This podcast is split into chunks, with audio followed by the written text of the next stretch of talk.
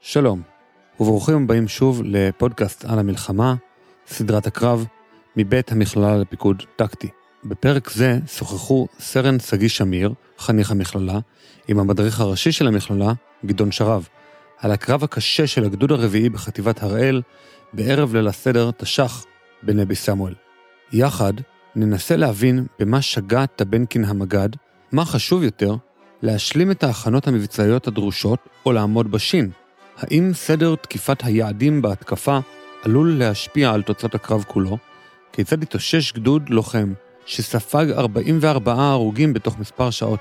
על כל זאת ועוד, בפרק הבא, האזנה נעימה.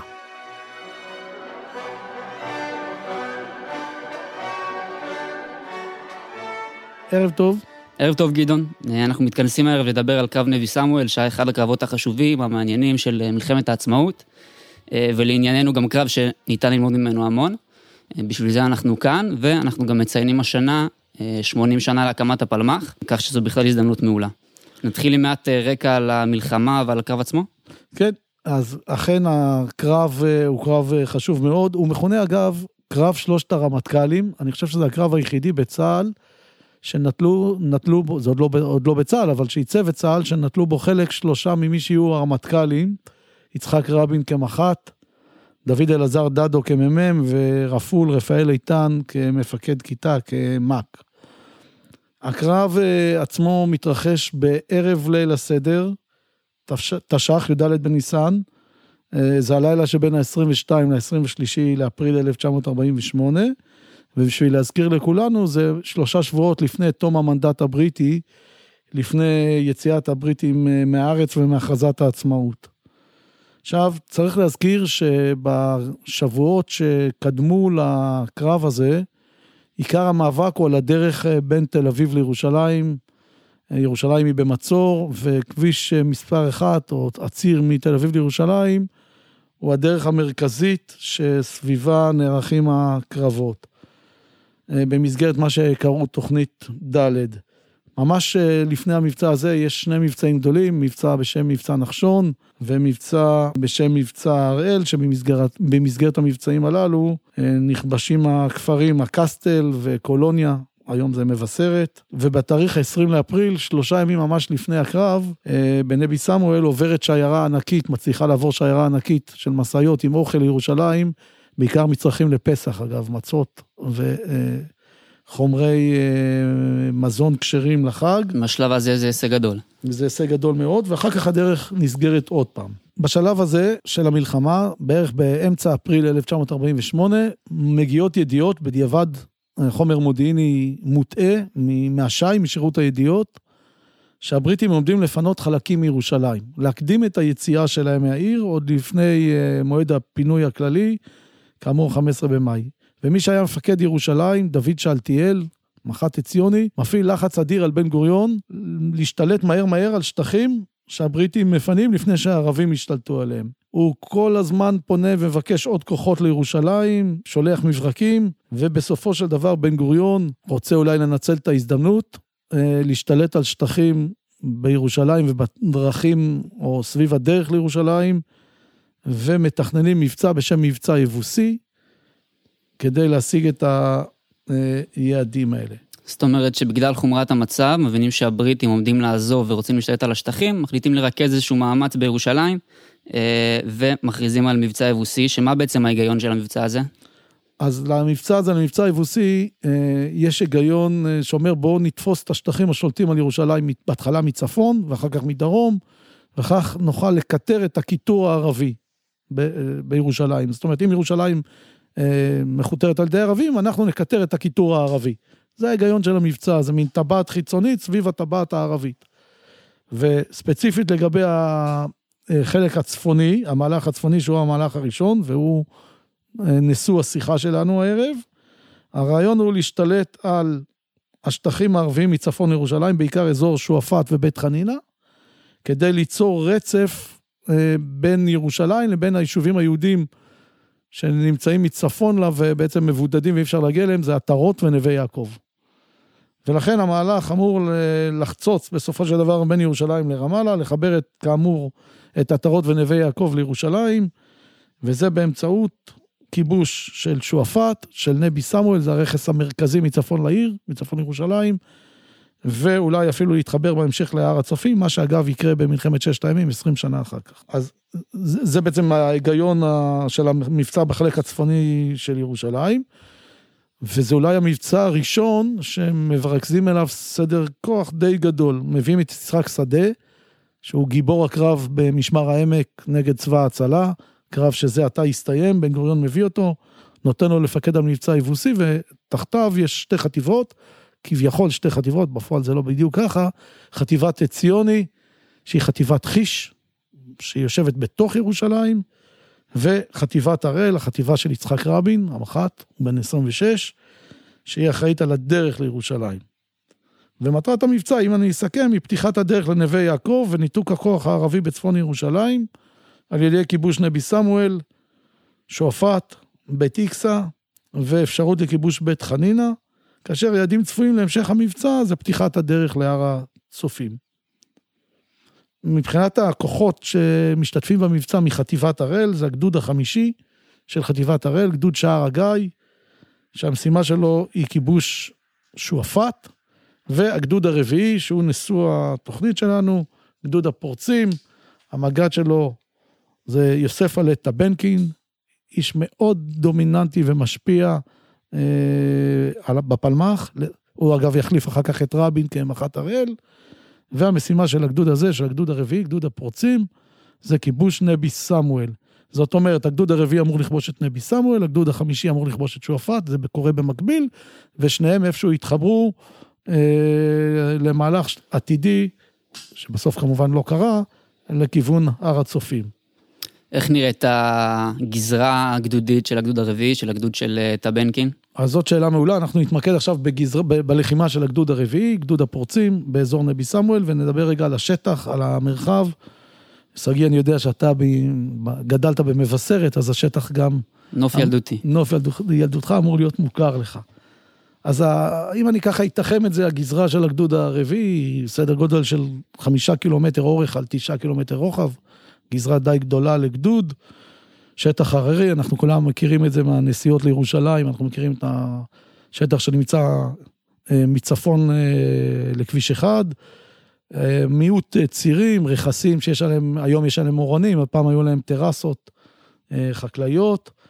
נדבר רגע על השטחים השולטים, אז הרכס הכי מרכזי, והוא גם מטרת המבצע, זה רכס נבי סמואל, 910 מטר גובה, מעל פני הים, שולט על כל אה, החלק הצפוני של ירושלים.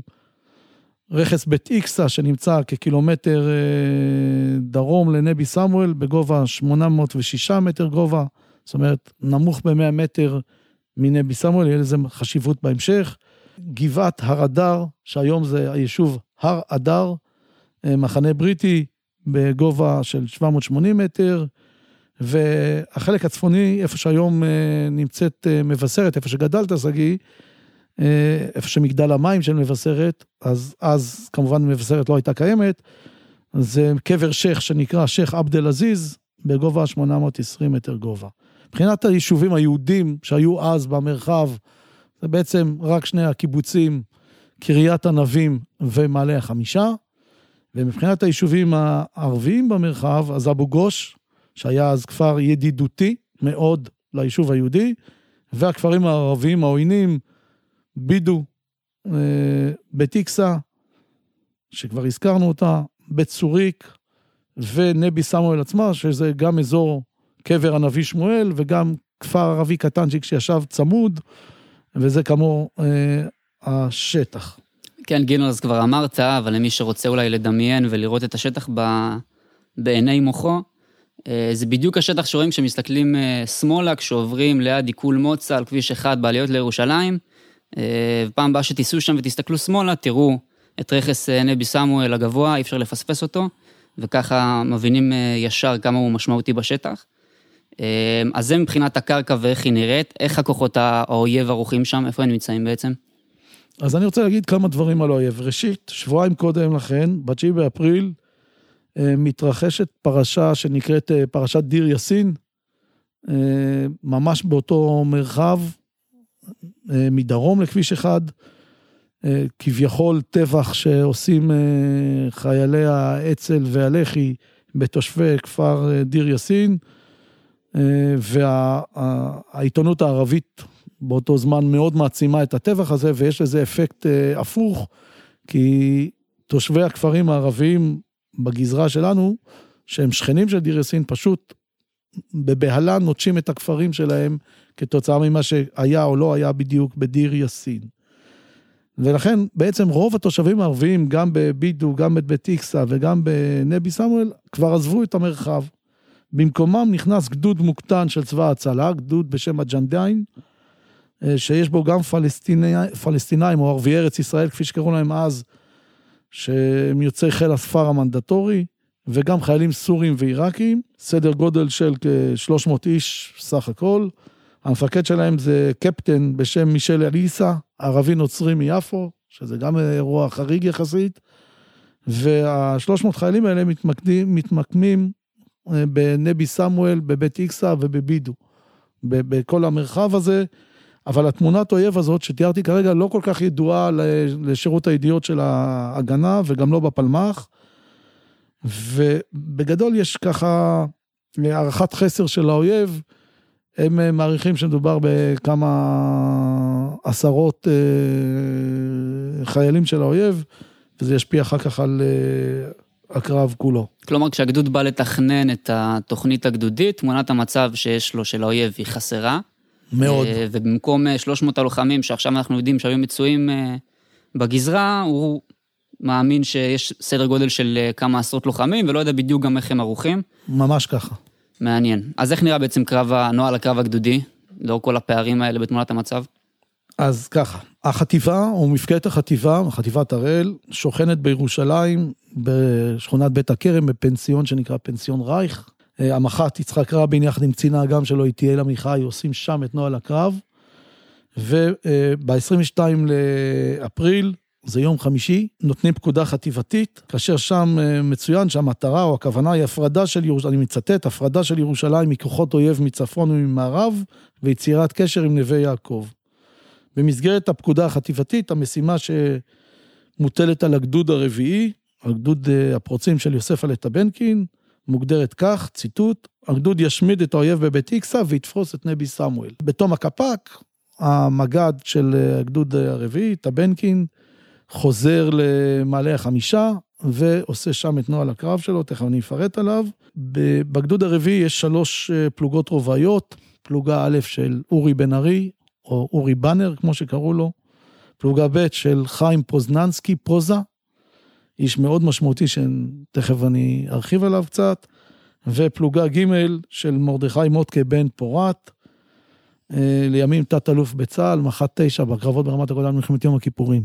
חוץ משלושת הפלוגות הרובעיות, יש פלוגה מסייעת, או פלוגת המשוריינים, כפי שקראו לה, אה, שהיא כוללת מרגמות ומשוריינים, והמפקד שלה זה מיכה פרי. אז לגדוד יש ארבע פלוגות, אה, כפי שציינתי. המג"ד והקמב"ט שלו, אליהו סלע, הכינוי שלו בפלמ"ח היה רעננה, איש מאוד מאוד מאוד, קראו לו רעננה אגב, כי היו שני אליהו בגדוד והוא בא מרעננה. מבלבל. איש מאוד משמעותי בתולדות מלחמת העצמאות. אגב, בספר של מאיר שלו, יונה ונער, הגיבור של הרומן הבדוי הזה פוגש בקריית ענבים את אה, רעננה, ככה מאיר שלו כותב עליו, בחור חסון מרעננה שאגדות הלכו על אומץ ליבו ועל קור רוחו בקרב. אני רק אגיד שרעננה זה הקמב"ט של טבנקין, הוא האיש שמוצא דרך בורמה, הוא האיש שכובש את הקסטל. אה, באמת איש חשוב מאוד. נשמע כמו נכס חיוני בגדוד. כן, בגיל 22 רק, נגיד את זה. הוא, בגיל, הוא בן 22, באמת איש מלא זכויות, הלך לעולמו לפני שלוש שנים בקיבוץ כברי. אז רעננה והמג"ד עושים נוהל קרב סדור בבית פפרמן במעלה החמישה.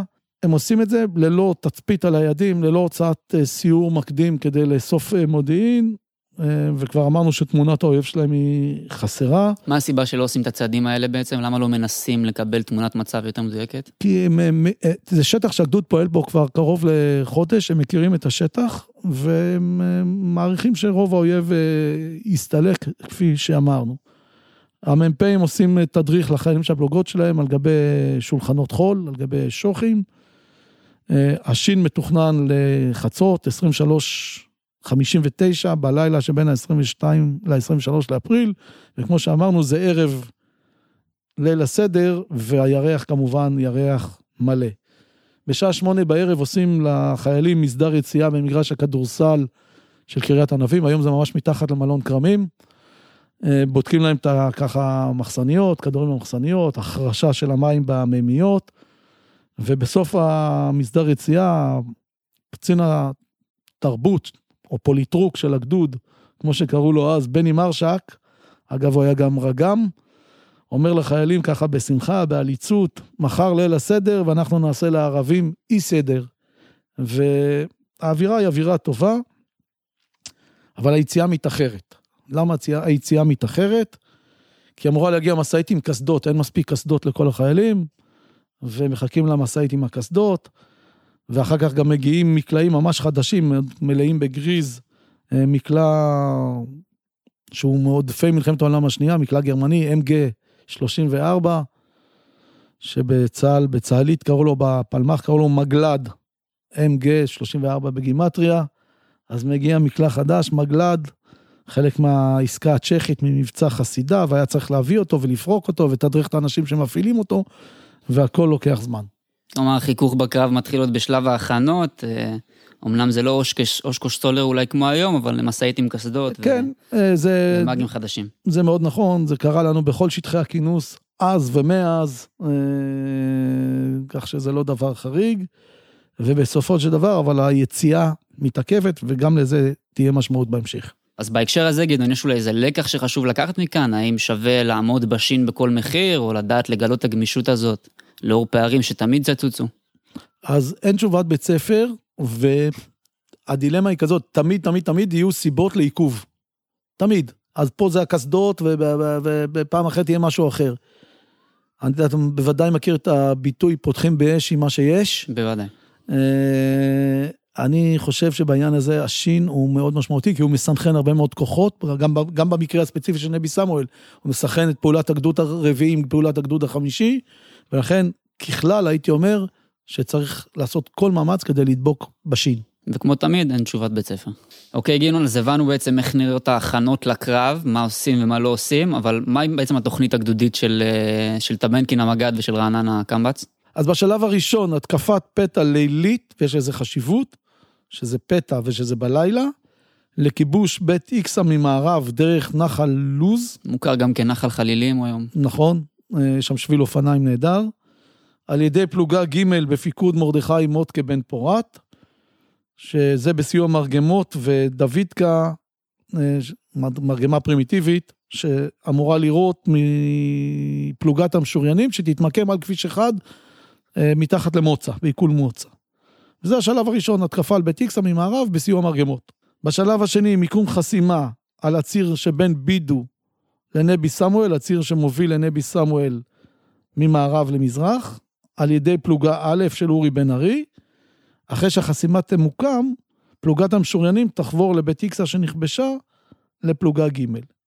ברגע ששני שני ההתניות האלה קרו, זאת אומרת החסימה בין בידו לבין נבי סמואל ממוקמת, והמשוריינים קיצרו טווח לבית איקסה, מתחיל השלב העיקרי, או ההתקפה העיקרית, שבשלב הזה פלוגה ב' בפיקוד פוזה, פוזננסקי, היא המאמץ העיקרי, תתקוף את נבי סמואל, כשהמרגמות יורות לטובתה, כאמור מאזור בית איקסה, שזה עתה נכבשה, על ידי פלוגה ג'. ואיפה המג"ד מתמקם בקרב הגדודי הזה בסופו של דבר?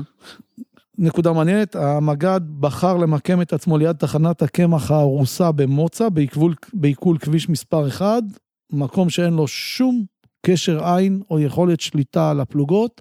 זה נכון שכבר בשלב הזה יש קשר לכל פלוגה, והמג"ד יכול לדבר איתם בקשר, אבל הוא לא רואה בעיניים את הקרב, וזה כמובן לא, לא טוב, וגם יהיה לזה מחיר במהלך הקרב עצמו. אה, אוקיי, הבנתי, אז אנחנו עכשיו, אחרי שהבנו את התוכנית הגדודית, אנחנו נמצאים במסדר יציאה במגרש הכדורסל בקריית ענבים, אה, אחרי עיכובים של הגעת הקסדות אה, והמאגים וההכשרה וכל מה שצריך, ובעצם יוצאים לדרך, עוברים לניהול קרב. איך זה נראה? אז זה נראה ככה. פלוגה א' יוצאת מקריית ענבים, אה, סדר גודל של עשר בלילה, ולדברי אורי בן ארי, המ"פ, בספר שלו שנקרא אחריי, הוא לא למד את הציר של הניווט כמו שצריך, הוא, יש לו מישהו שמנווט בחוד, סייר, והפלוגה מתברברת כל הלילה. אם תשאל אותי, אה, לי לא ברור איך פלוגה, אה, ציר של ארבעה קילומטר, לוקח לה אה, סדר גודל של שמונה שעות, אבל זה בדיוק מה שקרה, או שהם הלכו בעיגולים או שאני לא יודע, אבל בסופו של דבר הפלוגה שאמורה להתמקם בחסימה בשתיים לפנות בוקר, תגיע לנקודת החסימה של הפלוגה של אורי בן ארי רק בשש בבוקר. נזכיר שנקודת החסימה הזאת היא התניה להתקפה של פלוגה ב' של פוזה יותר מאוחר. נכון. ואורי בן ארי בעצם כאמור עם הפלוגה שלו מתברבר בניווט והולך כל הלילה אה, ולא מגיע בזמן אה, למשימתו. בסמוך לשעה שתיים לפנות בוקר, פלוגה ג' של מוטקה בן פורת תוקפת את בית איקסה בחיפוי המרגמות, והכפר נכבש ללא שום התנגדות. תוך כדי ההתקפה, שפלוגה ג' עולה כבר על בית איקסה ממערב למזרח מכיוון נחל עוז, הגדוד מקבל דיווח משירות הידיעות בירושלים, מהמודיעין, על שיירה עם אורות שנמלטת מבית איקסה לכיוון נבי סמואל. אז אנחנו מבינים מכאן שכבר מבינים שמשהו קורה בנבי סמואל, השיירה הזאת כנראה מגיעה לשם וגם מעדכנת על התקפה שקורית בבית איקסה. נכון. משמע, בנבי סמואל מתכוננים. נכון, זאת אומרת, הפתעה בנבי סמואל כבר לא תהיה. וזה, כשנדבר אחר כך על לקחים, זה אולי אחד הדברים החשובים, בחירת יעדים וצירים. אה, אבל אני אחזור לזה כאמור בהמשך. כשפלוגה ג' כובשת את בית איקסה ללא התנגדות, הפלוגה השנייה בסדר תנועה, הפלוגה של פוזה, שוכבת בתוך הוואדי בשני טורים. אה, בתוך הוואדי זה בתוך נחל לוז, ואדי לוז, מתחת לבית איקסה. אה, כמו שקורה הרבה פעמים בלילות האלה בחודש אפריל, יש ערפל, הערפל יורד למטה, הוא, זה מין רטיבות כזאת שהופכת למין גשם דק כזה. הפלוגה שוכבת ללא תנועה, אנשים מתחילים להירדם. אני, את כל התיאור הזה אני יודע כי יצא לי עוד לדבר עם מישהו בשם אביזוהר נחשון, שהיה מ"ק בפלוגה הזאת של פוזה, והוא סיפר לי שהמ"מים מתחילים ללכת לפוזה ולהגיד לו, מה קורה, מה קורה, אנחנו צריכים לצאת להתקפה, ומה קורה, ועוד מעט יעלה האור, ופוזה עולה בקשר מול המג"ד, מול טבנקין, ואומר לו, אה, הוא מבין שבטיקסה כבר נכבשה, ואומר לו, אני מבקש אישור להמשיך למשימתי לכיבוש נבי סמואל, כבר שתיים לפנות בוקר, כבר שלוש לפנות בוקר, כבר ארבע לפנות בוקר.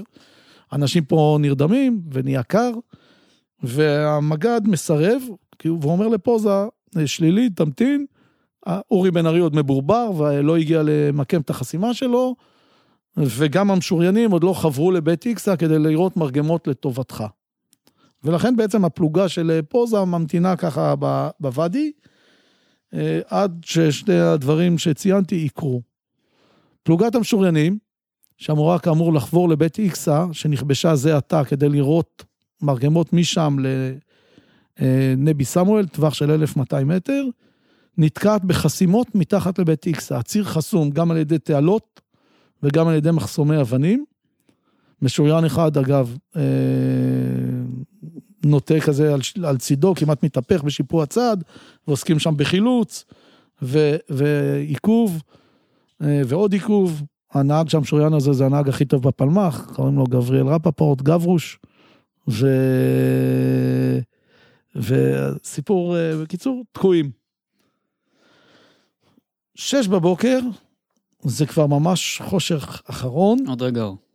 עוד רגע אור, מתקיימת שיחה בקשר בין פוזה, שאמרתי שהוא איש מאוד דומיננטי, אחד המ"פים הכי חשובים והכי ידועים בפלמ"ח, רפול בספרו כותב עליו שהוא היה המפקד שהוא הכי העריץ בכל הקריירה הצבאית שלו, באמת איש מאוד אה, מרשים.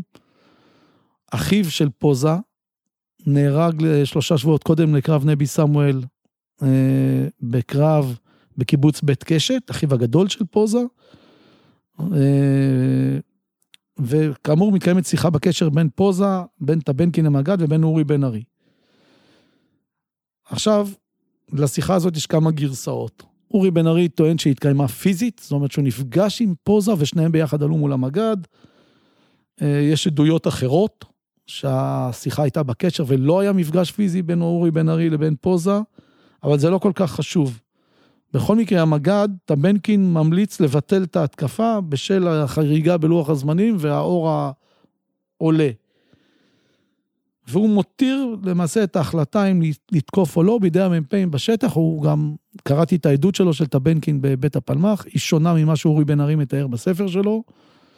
ובגדול טבנקין אומר להם, אני לא איתכם, אני לא רואה, תחליטו ביניכם. והסיבה לכך שוב, היא שהוא בוחר להתמקם בתחנת uh, הקמח בסיבוב מוצא, כלומר הוא לא משנה את המיקום שלו לאורך הלילה, והוא לא מסוגל uh, לקבל הערכת מצב, כי הוא לא מזהה את הפלוגות, והוא לא רואה את בעיניים את השטח. נכון, הוא לא מסוגל לעשות הערכת מצב, כי הוא באמת לא רואה את, ה... mm-hmm. את המ"פים, את הפלוגות. אורי בן ארי בספר שלו מתאר uh, פקודה מפורשת של המג"ד לא לעשות את ההתקפה. כאמור, יש איזה גרסה אחרת של המג"ד עצמו, ופוזה מחליט אה, לדבוק במשימתו, ובכל זאת לצאת עם הפלוגה להתקפה.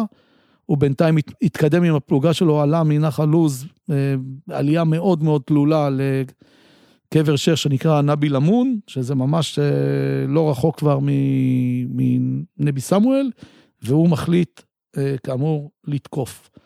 הוא לוקח את הפלוגה שלו במבנה מכונס של שתי מחלקות מלפנים, כשחפ"ק המ"פ באמצע, אה, ומחלקה אה, שלישית הולכת אה, טיפה מאחור עם מרגמות קלות, ועם הסמ"פ יצחק גניגר. יחד איתו, עם פוזה, הולכים אגב שני נספחים, שני משקיפים, שזה גם סיפור בפני עצמו, יוחאי בן נון, שלימים יהיה מייסד הקומנדו הימי ומפקד חיל הים, ומאיר זורע, שיהיה אלוף בצה"ל זרו. אוקיי, okay, אז כדי שנייה לסכם את תמונת מצב אה, כוחותינו בשלב הזה, לקראת 5-6 אה, בבוקר, הפלוגה א' של אורי בן ארי כבר מגיעה לנקודת החסימה. אה, האור עוד רגע עולה, ובעצם פלוגה ב' של פוזה נערכת להתקפה על, על נבי סמואל. נכון מאוד. פוזה מתקדם במבנה מכונס שמתאים ללילה ולא ליום, כאשר הוא הולך עם שתי מחלקות, אחת מימין ואחת משמאל, מה שנקרא שתיים לפנים. אה, חפ"ק המ"פ הולך באמצע, ומאחוריו הולכת המחלקה השלישית עם מרגמות ועם הסמ"פ יצחק גניגר.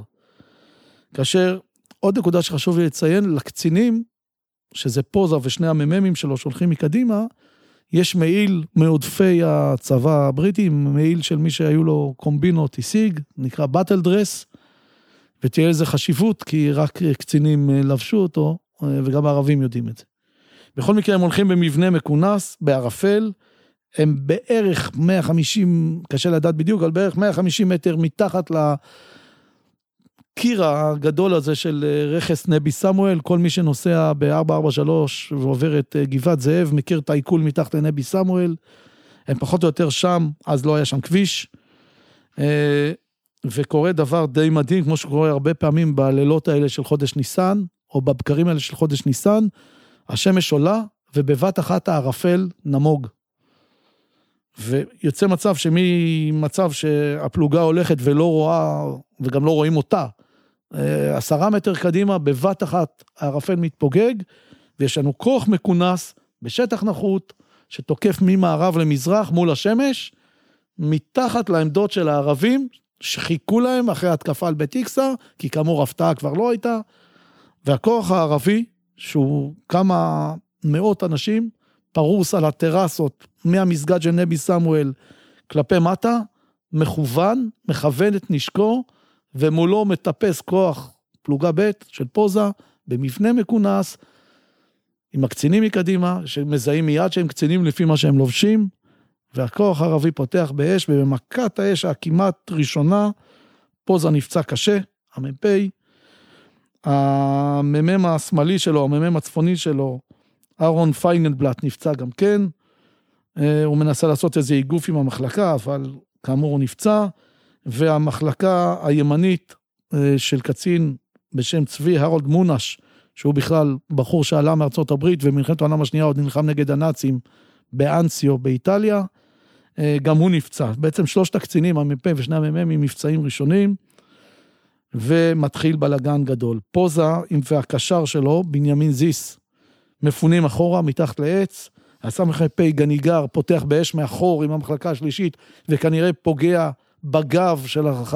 של הכוח של פוזה מקדימה, ומישהו שם צועק לסגת, לא בטוח אם שזה הסמ"פ, יכול להיות שזה מישהו אחר, והקרב יוצא משליטה.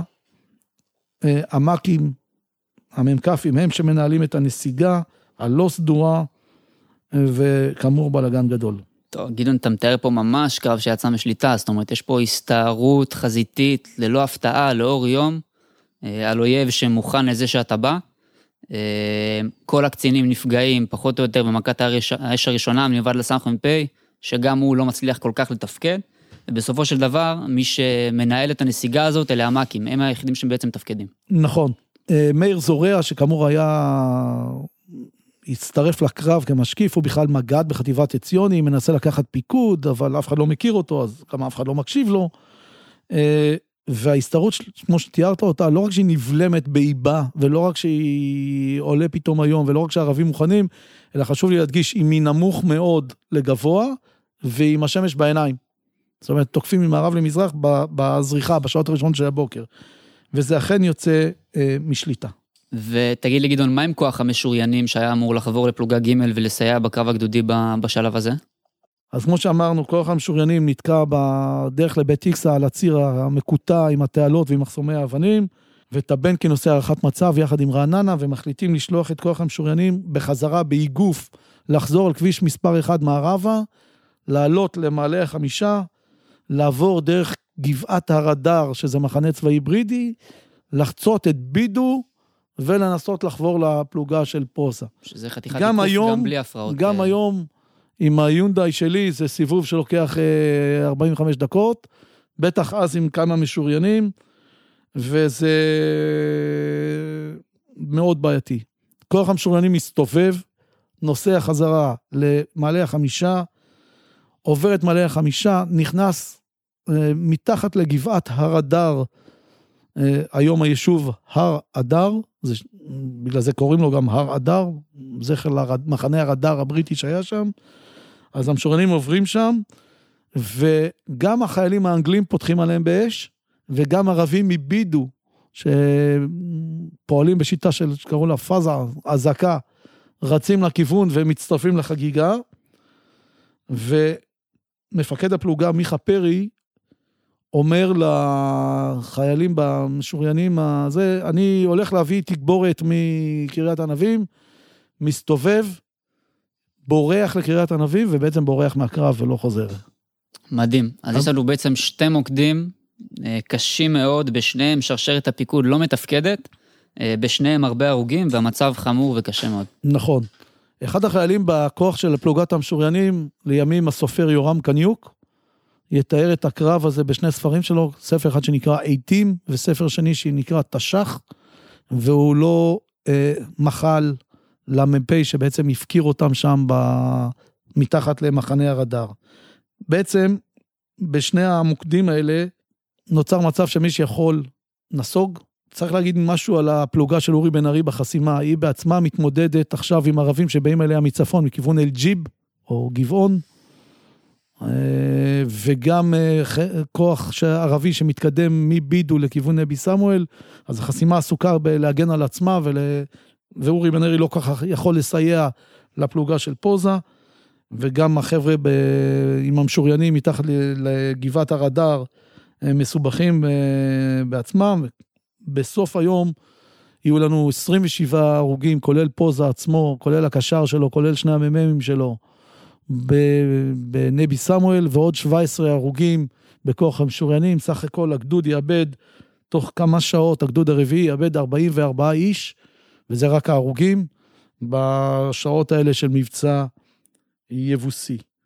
רוב הגופות נעזבו בשדה הקרב, אה, כולל פצועים שהערבים הגיעו אליהם ופשוט התעללו בגופות ושחטו אותם. אנשי הקשר של ההגנה עם הצבא הבריטי מבקשים מהחיילים הבריטים בגבעת הרדאר לעזור להם באיסוף הגופות. האנגלים, אה, כמובן תמורת תשלום, מביאים את הגופות לש"ג של מחנה הרדאר, היום זה בתוך היישוב הר אדר, האנגלים אומרים לפלמ"ח, תשלחו אה, אנשים מצוותים רפואיים חובשים, לצורך העניין, עם משאית לקח את הגופות, נוסעות שלוש בחורות, שלוש חובשות מהגדוד הרביעי, חנה יופה, שהיא קצינת החופשות, ונועה ליבוביץ', והן פשוט שלוש בחורות מעמיסות את הגופות האלה על המשאיות של הפלמ"ח, אה, ומביאים את ההרוגים אה, לקריית ענבים. המבנה היחיד... כן, המבנה היחידי בקיבוץ שיש לו רצפת בטון זה הרפת, מוציאים את הפרות, שוטפים עם צינור את הרצפת אה, בטון, משכיבים את הגופות ומזהים אותן, מנסים לזהות, לזהות אותן, לא כל כך מצליחים ולכן הם קבורים בקבר אחים בעצם, בבית העלמין של חטיבת הראל בקריית ענבים. ככה בעצם מסתיים הקרב. דוד בן גוריון כותב ביומן שלו, דוד בן גוריון עצמו עולה לירושלים כדי לעשות את ליל הסדר עם חיילים במחנה שנלר, לעודד את רוח הגיסות. אה, ומדווחים לו, הוא כותב ביומן, הפעולה בכפרים בצפון ירושלים לא הצליחה. אה, חשוב להגיד שהייתה תקווה גדולה שהמבצע הזה, מבצע יבוסי, ישנה את תמונת המצב בירושלים, וכאמור, זה לא, לא קרה. בן גוריון נוסע למטה של חטיבת הראל בבית הכרם בפנסיון רייך כדי לקבל מידע מדויק. הוא מוצא שם את רבין ישן, אה, זה כבר לקראת הצהריים, המח"ט עייף מאוד. בן גוריון לא מרשה לאנשי המטה להעיר את אה, רבין והוא מקבל תמונת מצב מקצין האג"ם מאיטיאל עמיחי, שגם הוא לא היה בשטח ולכן הוא מוסר לבן גוריון מידע חלקי ולא כל כך נכון. וממש אחר הצהריים, לפני שנכנס החג, בן גוריון יגיד בשידור ליהודי ירושלים, שידור רדיו, מתחנת הרדיו ממחנה שנלר, אני מצטט, אסור לנו להתעלם מליקויים פנימיים, ארגוניים, מוסריים, משקיים ואחרים, המתגלים בתוכנו מזמן לזמן, וכמובן בהשפעת הכישלון המוחץ הזה, התבוסה הזאת, אה, בנבי סמואל. אה, כן, גדעון, אז כמו שאמרת, הקרב הזה בסופו של דבר הוא קרב שנכשל, אה, קרב שלא הצליח והיה קשה ומשמעותי, וכמו שבן גוריון אמר ברדיו בערב פסח, גם הושאיר חותם עמוק גם על האוכלוסייה היהודית וגם על, המפקדים. יש המון מה ללמוד מהקרב הזה, אז מה הם בעצם הלקחים העיקריים שיש לנו לקחת? אז אני אגע בדברים העיקריים. ראשית, בחירת היעדים. ההחלטה לתקוף קודם כל את בית איקסה, אני מזכיר, הגובה שם 800 מטר. ורק אחר כך את היעד העיקרי, את נבי סמואל, שהגובה שלו הוא 900 מטר. והמרחק בין שני היעדים האלה הוא בסך הכל קילומטר. כשאתה תוקף יעד נמוך ליד היעד העיקרי שלך, שהוא היעד הגבוה יותר, אתה מאבד את גורם ההפתעה, חד משמעית. מה גם שזאת התקפה טורית, זאת אומרת, קודם כל בית איקסה ואחר כך את נבי סמואל. אם היו לפחות תוקפים את שני היעדים האלה במקביל, או תוקפים קודם כל את נבי סמואל, שהוא היעד העיקרי, ורק אחר כך את בטיקסה, כמובן, זאת הייתה יכולה להיות תחבולה מדהימה. אבל התכנון היה לא טוב. אני אגב שאלתי, עוד הספקתי לשאול את רעננה, את הקמב"ץ, את אליהו סלע. הוא אמר, טעינו, שגינו. הלקח השני שאני רוצה לדבר עליו, וכבר הזכרנו אותו, זה המודיעין. מודיעין לקוי, לא יודעים איפה האויב, לא יודעים כמה האויב, לא יודעים איך הוא ערוך, וגם לא, בעיקר אין ניסיון לאסוף מידע על האויב לפני הקרב. אפילו לא יודעים שהציר לבית איקסה חסום, כן? הדבר השלישי שאני רוצה לדבר עליו, זה אי מיצוי הכוח, או היעדר קרב גדודי. יש לנו ארבע פלוגות, אבל בסוף, בתכנון, את היעד העיקרי, את נבי סמואל, אמורה לתקוף רק פלוגה אחת. אז נכון שיוצרים לה תנאים עם חסימה ועם בידוד, אבל עדיין אה, זה, זה, זה בעיה. זאת אומרת, אין, אין פה קרב גדודי, אלא יש, יש פה אה, ארבע קרבות אה, אה, פלוגתיים. וגם כאן נכנס שוב העניין של בחירת, ה... בחירת היעדים שלא הייתה מספיק טובה. והפער הזה בבחירת היעדים פוגע גם בהפתעה וגם בריכוז המאמץ, שת... כמו שאתה אומר, בסוף יש פה קרב פלוגתי ולא קרב גדודי. נכון מאוד. גם אין עתודה משמעותית. מוגדרת איזושהי עתודה, כוח של פחות ממחלקה בפיקוד הסמג"ד. עוזי נרקיס, אין לה איך להתנייד, היא נמצאת בקריית ענבים. בקיצור, זו לא עתודה ולכן זה מאוד מאוד בעייתי. יתרה מזאת, שיש לך עתודה שנמצאת במרחק של חמישה קילומטר מהקרב והיא רגלית, אז היא לא יכולה להשפיע על הקרב, ולכן זה כמובן אה, לא עתודה. אני רוצה להגיד גם משהו על הציוות. הפלוגה של אה, פוזה אה, הורכבה ביחסית ממגויסים אה, חדשים שלא הספיקו להתאמן הרבה לפני הקרב, והיא קיבלה את המשימה היותר קשה, כיבוש נבי סמואל. בעוד שפלוגה ג' שיש בה לוחמים מנוסים, קיבלה את המשימה המשנית, כיבוש בית איקסה. עכשיו, אני מניח שהשיקול, אני לא יודע, אני מניח שהשיקול היה אה, שטבנקין שמח יותר על פוזה, ולכן נתן, למרות איכות חייליו, נתן לו את המשימה העיקרית, אבל כמובן זה גם בעייתי. מיקום המג"ד לא רלוונטי, ודיברנו על זה. הסיפור של אה, ניווט והתמצאות הוא קריטי בקרב, אתה חייב לדעת איפה אתה בכל רגע נתון כמפקד, ודיברנו על העיכוב והאיחור שזה גרם, הפלוגה של אורי בן ארי בעצם לא הגיעה בזמן לחסימה, וזה עיכב את כל הקרב. נקודה מהותית בעיניי זה התעקשות על התוכנית, במקום לעשות הערכת מצב בהתאם למציאות המשתנה, ואם יש צורך לשנות את התוכנית.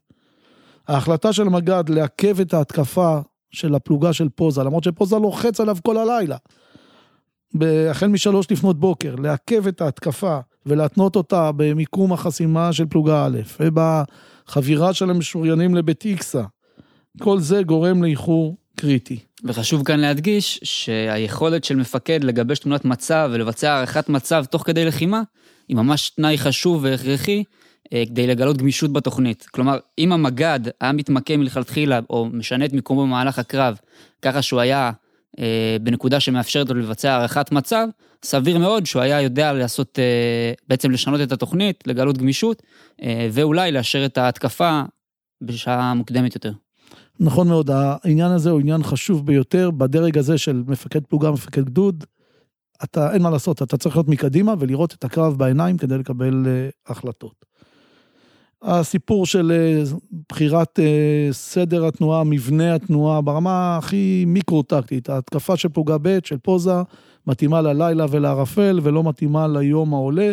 וחלק גדול מהנפגעים זה פשוט הצפיפות. הולכים במבנה מכונס בצורה צפופה, וכשהערבים פותחים במטח, אה, אה, בטווח של 100-150 מטר, אז הם פוגעים בהרבה מאוד אה, אנשים. מנגד, חשוב לי להגיד שיש גם בקרב הזה לקח או נקודה מעניינת שחשוב לקחת אותה בחשבון, והיא עצמאות המ"כים. אחרי ששרשרת הפיקוד, הפיקוד, הקצינים נפגעים, המ"כים מתפקדים יחסית בצורה טובה מאוד. אה, והתפקוד שלהם, במיוחד של יואל בן דוב, של אביזוהר נחשון, של שלמה ארז, של הלל שיגלוב ושל אחרים, היא, היא באמת ראויה לציון. וזה משהו שהיה מאוד ייחודי בעיניי לפלמ"ח, מידת העצמאות של דרג מפקד הכיתה. ברור לכל מי שמאזין אה, לקרב הזה, שגדוד שעובר חוויה כזאת, כלומר קרב שבו יש 44 הרוגים, צריך לעבור התמודדות אה, מאוד לא פשוטה של התאוששות, של חזרה לשגרת לחימה. איך בעצם נראית המשך הדרך של הגדוד הרביעי במלחמת העצמאות ולאחר מכן? אז זו נקודה מאוד מעניינת וטוב שאתה שואל, והיא קשורה לחוסן.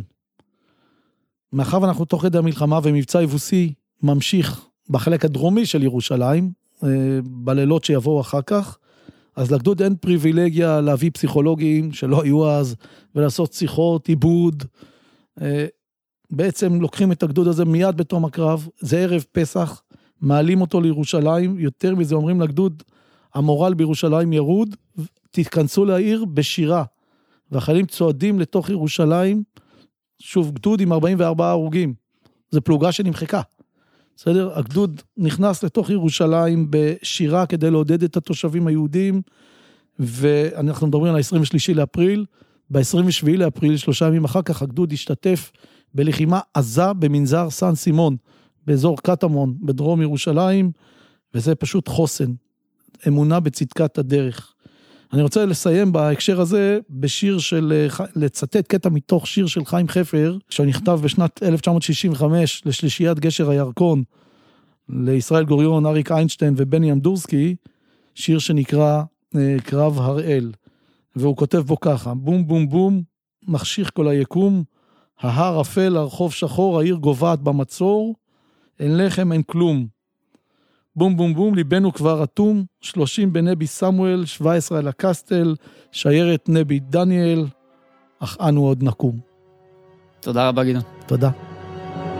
תודה שהאזנתם לפרק, מוזמנים לשתף אותו, נתראה בפרק הבא של פודקאסט המלת"ק.